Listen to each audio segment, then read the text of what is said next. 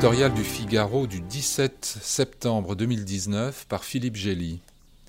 Un dangereux engrenage fait monter la température jusqu'à ébullition au Moyen-Orient.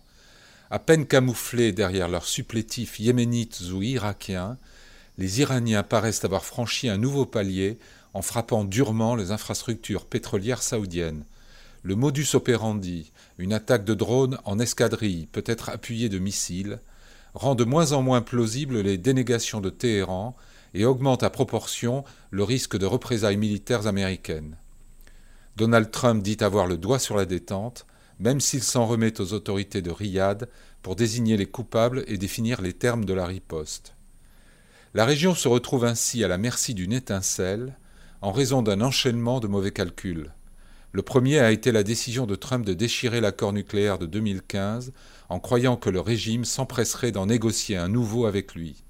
L'asphyxie de leur pays sous un carcan de sanctions a au contraire poussé les Mollahs à engager une guerre asymétrique contre les États-Unis et leurs alliés. Les gardiens de la Révolution, bras armés de la théocratie, semblent s'être convaincus que le 45e président américain était une sorte de négatif de Theodore Roosevelt, lequel recommandait de parler doucement mais en tenant un gros bâton d'où la multiplication des provocations envers la grande gueule au petit bâton.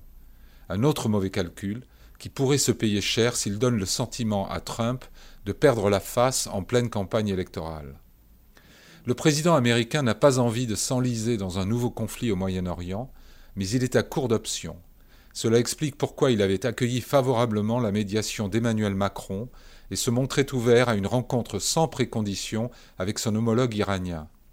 Favorisé par le départ de John Bolton, conseiller va-t-en-guerre à la sécurité nationale, l'occasion d'un dialogue direct Trump-Rouhani en marge de l'Assemblée générale de l'ONU est désormais gâchée.